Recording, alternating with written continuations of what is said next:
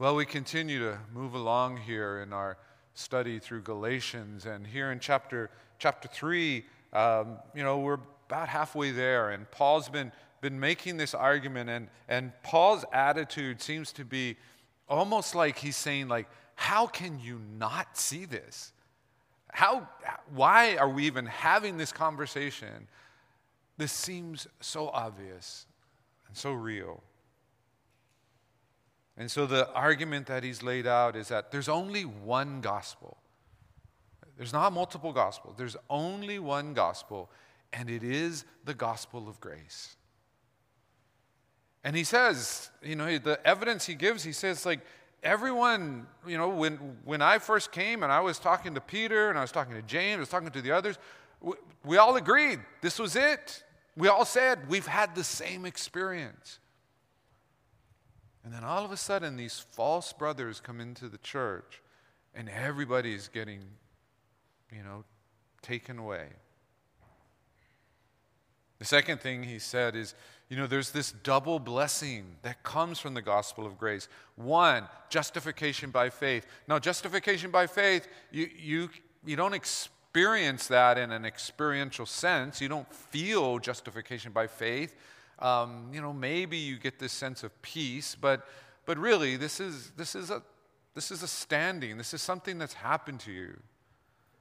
But the second blessing you do feel, and as a matter of fact, the second blessing that, I'm, that, that's being talked about here is what confirms the justification by faith. And that is the Holy Spirit in your life. It says, what you've experienced in Christ, that's the proof. You know it happened. I know it happened. We were all there. We weren't making this up. We were experiencing what the Holy Spirit was doing in our lives. And in fact, it wasn't just in that moment, it's, it's ever since then.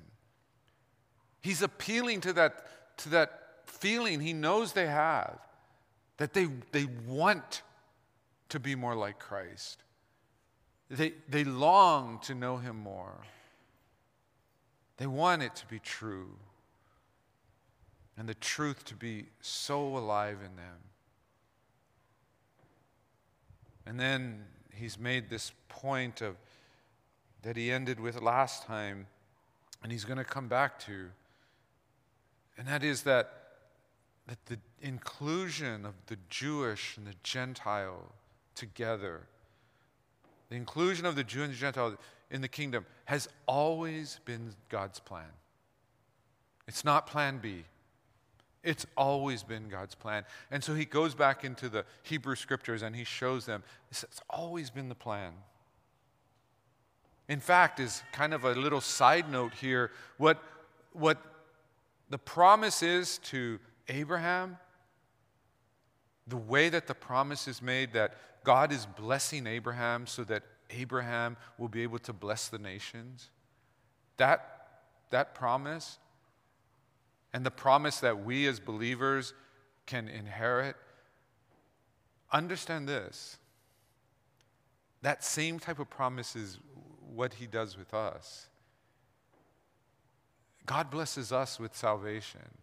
God blesses us with justification. He blesses us with the Holy Spirit. He blesses us with all of this so that we might bless the nations. He doesn't do it just, just so you can have a good life. He doesn't do it just so that you can get through the troubled times in your life. He does it for that, and thank God he does. But he, he blesses us so that we might bless the nations. The more I have been just like studying and thinking about this Paul's argument and, and the thing that, that just is confusing him. You know, he doesn't understand all that, that's happening. I hear myself.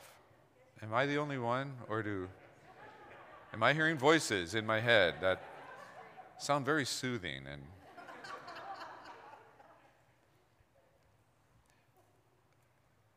He, as I think about it, I've, you know, I started to think about comparison of the gospel of grace and the gospel of the law. And one of the big, big distinctions, and it's one of the things that, that Paul is, is eventually going to let them know. Is that if you're going to hold on to a gospel of law, if you're going to hold on to a gospel of works, make no mistake, that's you trying to hold on to something. But if you take the gospel of grace, the gospel of grace is God holding on to you. Are you going to trust in your own abilities to keep the law? Are you going to trust in your own abilities to, to, to do what is right and hold on? Or are you going to trust in the creator of the universe to hold on to you? And the Holy Spirit, the Holy Spirit is, is that evidence in our lives. You just saw a photograph up there of, the, of this rope ladder game that you see in carnivals. You can show it again now. Um, and this, if you ever, have anybody ever seen this game, the carnival, where you know you you have to try to climb to the top, and what usually happens is you just kind of get kind of flipped over, and of course if you make it to the top, you get a prize. If you don't make it to the top, uh, you just spent two bucks or five bucks or ten bucks, depends where you are, where you are. And you know I, I I've never done this, but I always like to go and watch. I used to actually my, uh, my job in high school was actually working in the carnivals, and we worked in the games and stuff. And so I realized don't play those games. But I like to watch people try to play those games. Um, and, you know, I, I would be at either Six Flags or something like, like that. I'd watch. And there'd be all these people like trying. And of course, the, the more like athletic, you know, especially the guys thought they were, the more they thought they could just do it. And of course, they're always just falling. And I don't know if they did this on purpose, but they always had the most unathletic person working the game. Kind of dumpy looking, not, you know, if you've ever been this person, I'm not insulting you. Well, maybe I am, but not intentionally. But, you know, they're, they're like, they, they just look like they're nothing. And eventually, the, the really athletic guys will be like, Oh, it's impossible. It's a trick. It can't be done. You got to show us some evidence that it can be done. And then the dumpy, unathletic guy just goes tuk, tuk, tuk, tuk, right up to the top. And they're all like. And of course, now their male pride's been injured. So what do you do when your male pride's injured? We waste more money trying to, trying to get up to the top, right? But it's one of those things like uh, you know, at first they thought they could do it in their own power. And then they weren't seeing any evidence that anybody could do it. So, of course, they assumed it can't be done. And then someone sees that, shows them it can be done. I think that's how the world is with uh, the gospel. I think a lot of people think they can work out their own salvation. They can, you know, they can be good, they can be righteous. And then they keep failing, they keep failing, they keep failing, and then they come to the conclusion nobody can. And then not only does Jesus show us the way, he leaves his church here. And I'm not saying we're the dumpy, unathletic looking person, but maybe we are. But we show the world, we show the world that the gospel of grace, it works. You can see the fulfillment of the gospel in the church. Pretty high, pretty high calling. Pretty tough job. But again, God didn't leave us on our own. He, he gave us His Word, He gave us His Spirit, gave us each other. So here's Paul trying to help the Galatians understand this. He's trying to help them understand that the gospel of the law is not just a variation on the true gospel, it's contrary to it. You cannot believe in a gospel of works or a gospel of the law and still believe in the gospel of Jesus Christ. And so, here in the middle of this letter, Paul says this in verse 15. He says, To give a human example, brothers. So he's telling you up front, I'm going to illustrate this for you. I'm going to try to help you understand it. He says, Even with a man made covenant, no one annuls it or adds to it once it has been ratified. Now, the promises were made to Abraham and to his offspring.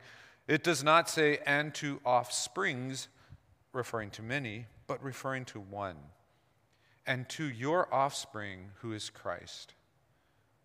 This is what I mean. The law, which came 430 years afterward, does not annul a covenant previously ratified by God so as to make the promise void. For if the inheritance comes by the law, it no longer comes by promise, but God gave it to Abraham by a promise. So, what is he saying? He's saying, you know, at least 400 years before Moses, God made this covenant with Abraham. And if you remember that, we talked about it last week and the week before. The covenant was based on faith.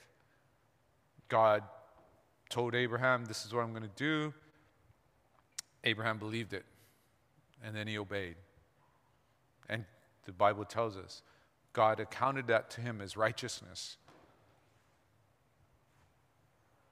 400 years later or so, the law comes to Moses.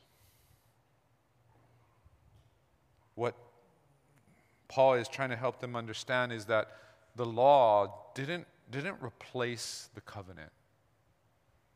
There wasn't this Abrahamic covenant, and then for whatever reason, things didn't work out, and so then came Moses, and this was a new covenant. Saying, no, that's not it at all. And so he uses, like he says, a man made um, illustration. He's talking about contracts, covenants, agreements, wills, things that happened in their day as they happen in our day. And he says, once they're ratified, once an authority has said, this is ratified, it's done. It's not going to change. So he says here, God ratified it. God ratified that covenant. He ratified it with Abraham. And then he says, it's being fulfilled in Jesus Christ. The, lo- the Mosaic law wasn't to fulfill the covenant, it wasn't to replace the covenant. He's speaking to people who believe in Jesus. Understand this. He's speaking to people who he knows have experienced faith in Jesus Christ. Because if you were to say, like, you know, what if he was talking to a bunch of Pharisees about this? What if he was talking about to a bunch of Jewish people who hadn't become Christians? You know, they, they might not agree with it. It's true, they might not. They might not agree with his interpretation. That's not who he's talking to. And what he's ultimately trying to get them under, to understand is that if you believe the law supersedes the covenant of faith, if that's what you believe, then that nullifies not just Abraham, but it nullifies Jesus Christ. Everything that you say Jesus Christ is, everything you say Jesus Christ has done for you, everything you understand about the crucifixion and the resurrection, all of that, it's, it's nullified. It's a gospel of law, it's a gospel of works. That's what it is. So on the negative side, he's saying, hey, if you want to believe in the, you know, the law, then okay. If you want to keep coming up with your own, um, you know, rules, you know, and, and we, we do this, even as Christians, sometimes we do this. We want to reduce Christianity down to some, some rules to keep, some rituals. But we don't want to let, you know, God decide those things. Uh, you know, we let Him like give a, like a big set, and we would just pick out the ones that we really think are important. And sometimes we add a few of our own. No. It's not how it works. See, on the positive side, what Paul is saying is that Jesus Christ fulfilled the Abrahamic covenant. Jesus Christ is the way that Abraham became the one who would bless many nations. Because of what Abraham did 1500 or 2000 years earlier, Jesus is fulfilling it. They're connected. I'm sometimes amused, um, sometimes saddened.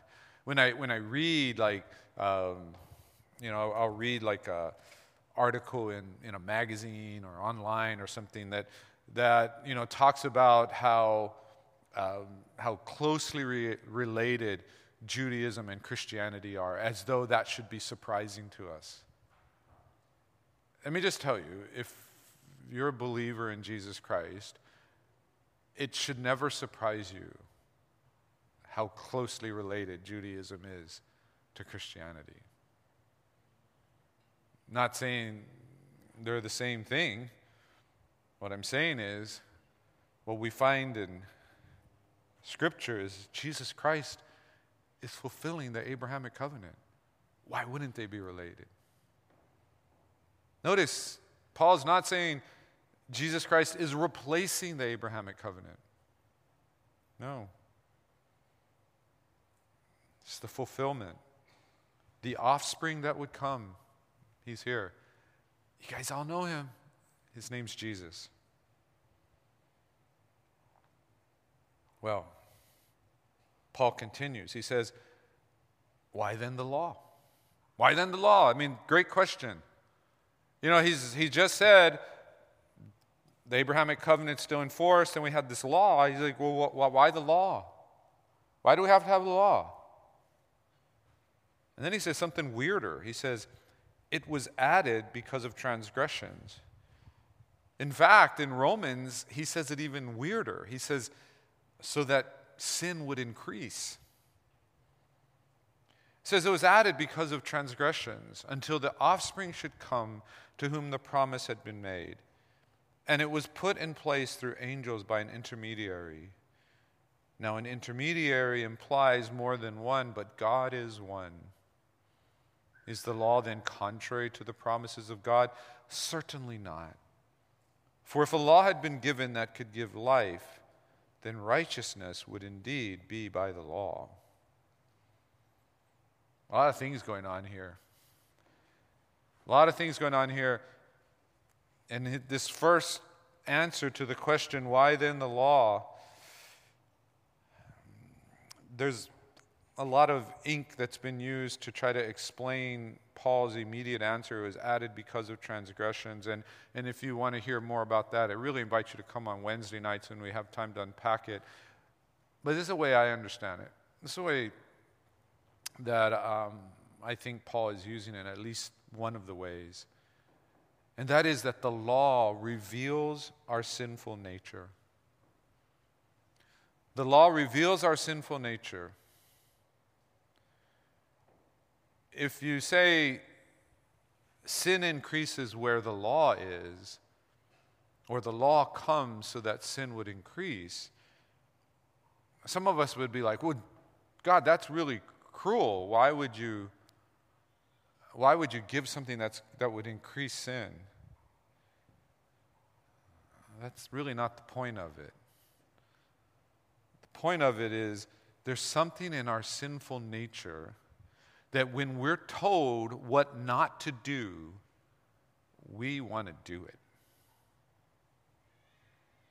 Think about the story of Adam and Eve in the garden.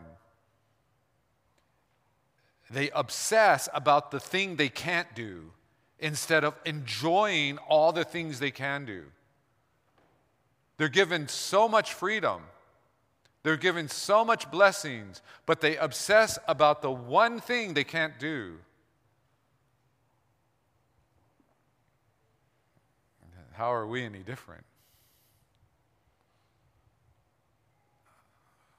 One of the main things the law does is it, it reveals this, this sinful nature in us. It also reveals the sinful nature in us in that God had to tell us these things. It's kind of picture I get is like, um, you know, we were talking about this, I think, on, on Sunday night, but, you know, the picture I kind of get is like, if, if you've ever gone bowling, and like back in the day when I used to go bowling, if you were a bad bowler, then your ball went in the gutter, right? Or if you're a really bad bowler, it went in the gutter three lanes down, right? But, you know, that's what happened. And then, you know, because I think bowling was trying to survive, they decided they needed to make it more fun for people who never bowled, so they put those bumpers in the gutter, right? So the ball, boom, boom. I mean, some people still managed to get it in the gutter, but for the most part, it would keep the ball on the lane to go towards the pin, and at least you would knock down one or two pins. And then you felt like you'd accomplished something even though all of us old school people are like, you didn't accomplish anything, you just hit the bumpers, right? Now, I sometimes think that's part of what the law does because our nature says we want to go this way and this way and this way and this way, and we never want to go down to the objective. And the law helps us, you know, keeps us in that line. In a sense, as we're going to learn a little bit later, the law kind of keeps us safe. But make no mistake, it reveals our sinful nature. And then Paul makes this remarkable statement at the end where he says, Is the law then contrary to the promises of God? And he says, No. The whole point is God is one. There's not multiple gods out there. There's not a God who's disagreeing with himself or changing his mind. No, God is one. And then he says, if a law had been given that could give life, then righteousness would indeed be by the law. He's saying law cannot give life. If it could, okay, righteousness could come from keeping the law. But he's saying it cannot. There's not one law that gives life. Life can only come from the life giver. And God is the life giver. Jesus Christ, the Son of God, is the life giver. Law cannot give you life. This is where Paul summarizes what we already realized a couple chapters ago.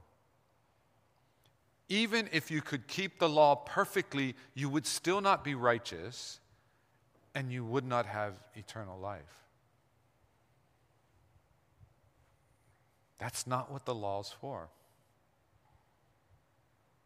The law cannot give life, it cannot give righteousness. It's not just because we can't keep the law, it's impossible. You know, all of you who've had to take a COVID test, you know, for whatever reason, you all know that when you take the COVID test, that by the time you get the results, you could have been exposed to COVID again. But we know the test has a purpose. But we also know that just because you have a test doesn't protect you. It's not the purpose of the test. Test is there to test who's negative, who's positive. It's not a vaccination. We can keep it straight. We know what it's for. But for some reason, we like to think that the law can somehow save us. Even if we make it really hard, and of course, the harder we make it, the more we feel like we've earned that salvation. It's like, no. The law is like the COVID test, it's not there to save you, it's not its purpose. The other thing that we have to understand is that the law, and if we talk specifically about the Mosaic law, the law does not require anything, doesn't require anything that you would not otherwise do in the covenant. Put it this way the law doesn't really require anything that you wouldn't otherwise do as a Christian. You know, we just look at the Ten Commandments. Think about the Ten Commandments. Think about each one and think about, like, hmm, it says, Thou shalt not steal. Now that I've become a Christian, I think Jesus is telling me steal. Oh, it says, Thou shalt not kill. You know, now that I've become a Christian, the Holy Spirit is telling me I should murder people. By the way, if the Holy Spirit is telling you that you should murder people, please identify yourself so we can make sure that we protect ourselves and get you the help you need. Because we know that's not the Holy Spirit. What we read in the law is not going to tell us to do something that goes against who we are in Christ. But the law doesn't save us. The law doesn't give us life, and the law doesn't give us righteousness. Paul gives us a couple pictures of what the law does. He says, But the scripture imprisoned everything under sin, so that the promise by faith in Jesus Christ might be given to those who believe. Now, before faith came, we were held captive under the law imprisoned until the coming faith would be revealed. So then, the law was our guardian until Christ came, in order that we might be justified by faith. But now that faith has come, we are no longer under a guardian. For in Christ Jesus, you are all sons of God through faith. It's really important to see that verse 24 where it says, So then. Because the so then is connecting the two images. A lot of times people treat these images se- separately. The first image about being imprisoned, and the second image about being a guardian. But in Paul's mind, they're connected. In fact, one follows after the other.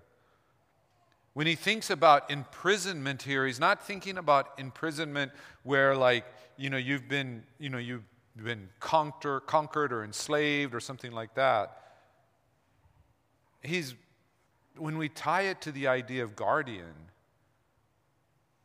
what we see is that the law came to protect, the law came to guide.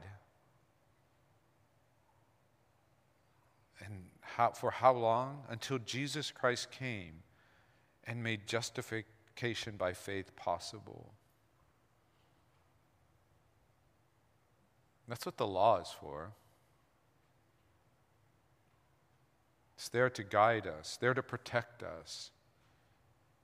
Again, you know, if your house was like my house, or if you grew up in a house where your parents, you know, wanted you to be safe, sometimes they had rules that they didn't bother to explain to you. In fact, sometimes they did things that might have felt made you feel like you were a prisoner. You know, they put you in that that cage thing. Yeah, we call it a crib, but all babies know what it really is. It's a prison, right? We put those gates up, right? You know, why are you not letting me roam free, mom? Right? We do it, and we don't feel the need to explain it to them because, you know, we're trying to take care of them.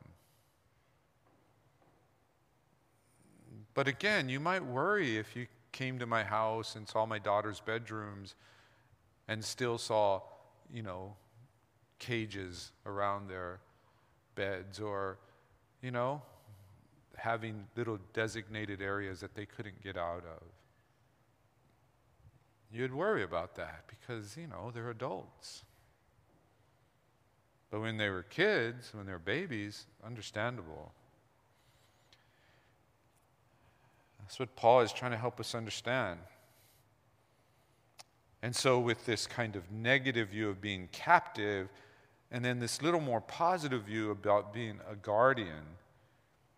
And by guardian, he's talking about he's talking about what was usually a household slave. And the household slave had a job, and the job was basically to take care of the usually the son, to make sure the son um, got ready for school, made it to school. Sometimes the slave would actually sit there during the school day until this until it was done. And then when they go home, he would make sure that that the son would study and review and you know learn what he's supposed to learn. And the whole point was you don't need this guardian for your whole life. Just needed him for a period of time. It's a picture of the law. Why the law? Because we can't really be trusted on our own. I think there's truth in this even when we're, when we're new in our faith, when we're young in our faith. When we're young in our faith, you know, the Bible tells us we have the Holy Spirit, tells, tells us we really have all the Holy Spirit we're ever going to get. But that doesn't mean we actually know how to live and what to do. We need help. It's one of the, you know, one of the reasons I think, especially early in our Christian lives, you know, we need to be a little bit more regimented. We need to set aside time every day to pray and to be in God's Word. We need to make sure being in fellowship and worship with other Christians, it's on a schedule. And we don't always fully know why we're doing it, but we need to do it. Because left on our own, we're either not going to know what to do or we're just not going to do it. We need that help. We need that guidance. But the thing we have to be careful of is that that doesn't, that doesn't become permanent. If you get up every morning and you pray and you read God's word because you know you're a new believer and you know that you need to be in God's word and you need to pray and you need to be intentional about it then that's that's fine. But if you've been a Christian for 25 30 years and you get up every morning and you pray and you and you read God's word and you don't do it because Christ is alive in you. You don't do it because the scripture is so rich and that personal time with God is so powerful. You're just doing it because that's what Christians are supposed to do. You, you should worry. Because at some time, some point in time, the good habits need to feed us in such a way that they really become an expression of who we are in Christ. Otherwise, it just will become empty ritualism and tradition we'll go back to being governed by, by the law, by works.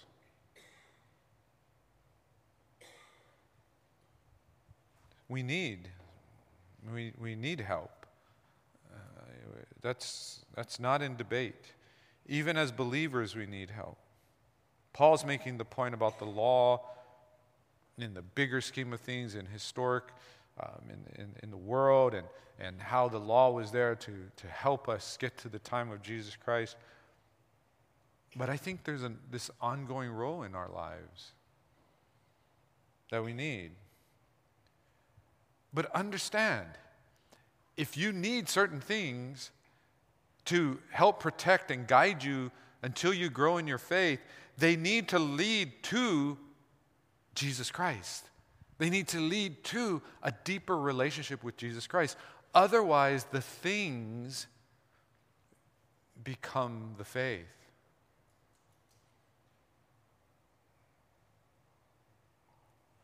And there's nothing wrong with any of this. There's nothing wrong with reading your Bible. There's nothing wrong with praying. There's nothing wrong with doing it every morning or every evening or morning and evening and lunchtime.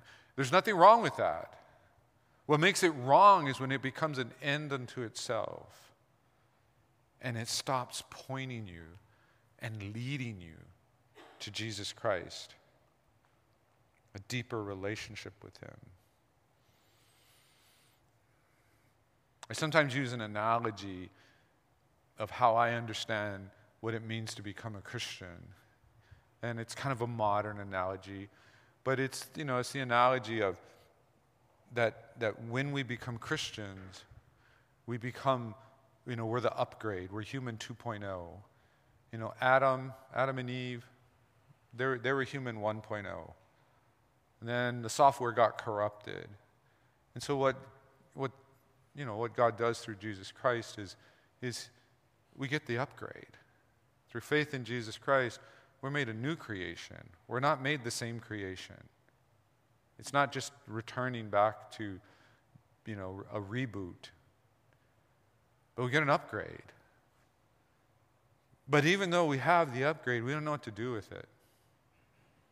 I used to have a friend who, who would, you know, back in the day, those of you who are younger can't imagine the sufferings that we went through in the 90s. But, you know, every time there was an upgrade to Windows, he was a Windows guy. Every time there was an upgrade to Windows, he was like standing in line for like a day to get the upgrade. Oh, and then he'd be talking to me about it. And I asked him the annoying question one time You know, of the current version of Windows, what percentage do you think you're actually using? You want to go get the new thing, but you're not even using the thing that you have. Because it's not enough just to add more software to your computer. It's not enough just to get the latest version if you're not using it. And so a lot of Christians, they get upgraded but they never use it. They never develop it. And it's funny because the way we would learn to use software better is really similar to, you know, the Christian life. If I get new software and I want to use it, well, I can just try and use it. But if I really want to know how to use it, you know what I might do? I might actually get the software manual maybe actually read it. I might actually talk to other people who have this software. I might search online for tutorials. I might even go to a class that teaches me how to use it. And then I would just keep be, I would just keep using it. And then all of a sudden, this software can do way more than it could before. And it would be really dumb of me to say, like, you know, with this weird thing that's happening to my computer, Microsoft Word keeps being able to do more things. It's amazing. It couldn't do this before, but now it can. That would be a dumb thing to say because it's not true. It could always do it. I just didn't know how. When we grow in our faith, when we grow in our faith, it's not that we're getting more of God. We're just learning to be who we already are in Christ. We're learning to love the way we've been empowered to love. We're learning to, to live in the Spirit the way that we've already been equipped to do.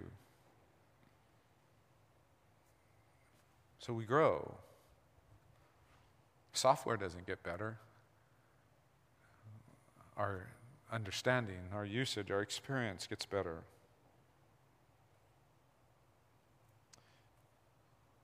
Ultimately, Paul leads back to this really important point. And he says, For as many as you, of you, as were baptized into Christ, have put on Christ. There is neither Jew nor Greek, there is neither slave nor free, there is no male and female, for you are all one in Christ Jesus. And if you are Christ, then you are Abraham's offspring, heirs according to promise. He's saying, Look, guys, I don't understand how you're abandoning the gospel of grace. I don't understand why you are being attracted to the gospel of law.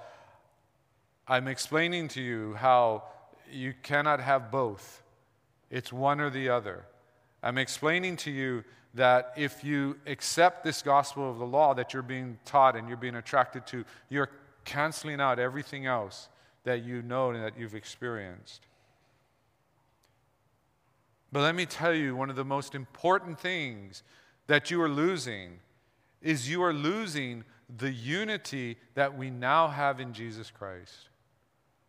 You're losing this oneness that we can have where there is no Jew nor Greek, there is no slave nor free, there is no male and female. Those walls are gone. And you know, when he's, when he's saying this to the Galatian Christians, most of the Galatian Christians are Gentiles. Many of them might have been what they called um, God fearing. In the Bible, it tells them, it says they're God fearing Gentiles. In other words, they, they believed in, in Yahweh. They would, they would go to the synagogues. They would, they would go to the temple, but the way that the scriptures were being interpreted and the way it was being practiced, they knew that they would always be on the outside looking in. They knew that even if they fully converted to Judaism, they would never be fully accepted because they were ethnically not Jewish. They knew that. That doesn't even talk about how, you know, the, the, the gender issues and the, and the socioeconomic issues. It wasn't just a, a Jewish thing that, that would come up sometimes. You sometimes read about like a, a prayer that would sometimes be prayed by some of the, the Jewish men. And, it, and we kind of take it in the wrong way, but it's not good in any way. But they would actually, you know, they would pray, you know, thank God that I wasn't born a, a Gentile a woman or a slave. And they were saying it not so much because they were trying to put these people down. They were saying it because they were actually, they were actually like kind of happy that they could worship God, they could be a full part of the kingdom. They were recognizing that these other three groups were not. Well, the Greeks had similar statements. You go all the way back to some of the you know, great philosophers in, in Greek history, and they had similar statements. It was always these three things. There's always ethnicity, but instead of saying, you know, thank God I was not born a Gentile, they would say, thank God I wasn't born a non Greek. I wasn't born a barbarian. It would be gender, and it would be socioeconomic status. Paul's statement here reverses all that. He says Jesus Christ came to reverse all that. We're not to divide ourselves up. We're not to say, like, these people are always going to be on the outside and these people are inside. It's like, no. In Christ. You've been baptized in Christ. You've put Christ on, which is kind of the, the picture of putting on clothes. That when we've put on Christ, when we've been baptized into Christ, we're one in Christ Jesus. He's not saying we're the same. He's not saying that, you know, that we're all androgynous, that we all somehow are, are, are equal in being identical. He's not erasing the distinction, he's erasing the division. And he's already showed that when you follow a gospel of law, those divisions immediately come back up. Or new ones crop up. Because over here, there's going to be the group that says, you know, we keep this part of the law better than those guys over there. And those guys over there, are like, we keep this part of the law better than those people back there. And everybody starts comparing, you know, who's keeping the law the best. Division happens, pride is there. Paul saying, This is why it cannot be gospel of law. It cannot be works. You want unity? Unity comes only through faith in Jesus Christ. Because in faith in Jesus Christ, when we say we're equal, it doesn't mean we all stand like this, we're equal. No, it's we're on our face before Jesus Christ. We're equal because we're down here, not because we're up here. People cannot understand this. It is at the foot of the cross, in humility and brokenness, that we're equal. Not because we're so awesome and we're so great and we recognize the awesomeness and greatness in each other. We're missing the point of the gospel if that's the case. No. We're one because we start here and then we're raised up by Christ. We're one because He's made us new. Because He's poured out His love. And how else would I look at another object of grace if I understand myself as an object of grace? I wouldn't look at somebody I want to push away, somebody I want to divide over.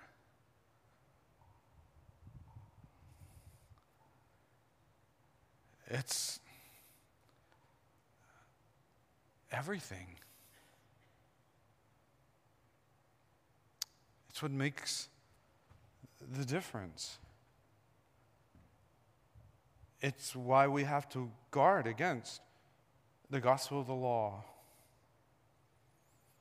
See, the world needs to see that. The world needs to see the gospel fulfilled not just in your life and my life, but in our lives. How we look at one another, how we treat one another, the unity that we have, the love that we share to one another. Not just love we feel or think about, but we actually share. Something kind of interesting, kind of special happened last night over here on the lawn. And I'm sorry that so many people missed it. But because of, you know, the possible storms that were coming, the, you know, we came back early from camp. And I wasn't somebody, you know, you guys know my views on camping, but I wasn't somebody that spent the whole time at the camp. I was there yesterday and hanging out with some people, but but what happened here? About 25 or 30 of your brothers and sisters just gathered for a time of worship, time of fellowship.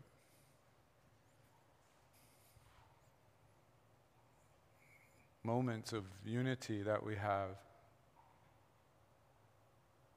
And, you know, we can come up with so many reasons. So many reasons to keep our distance.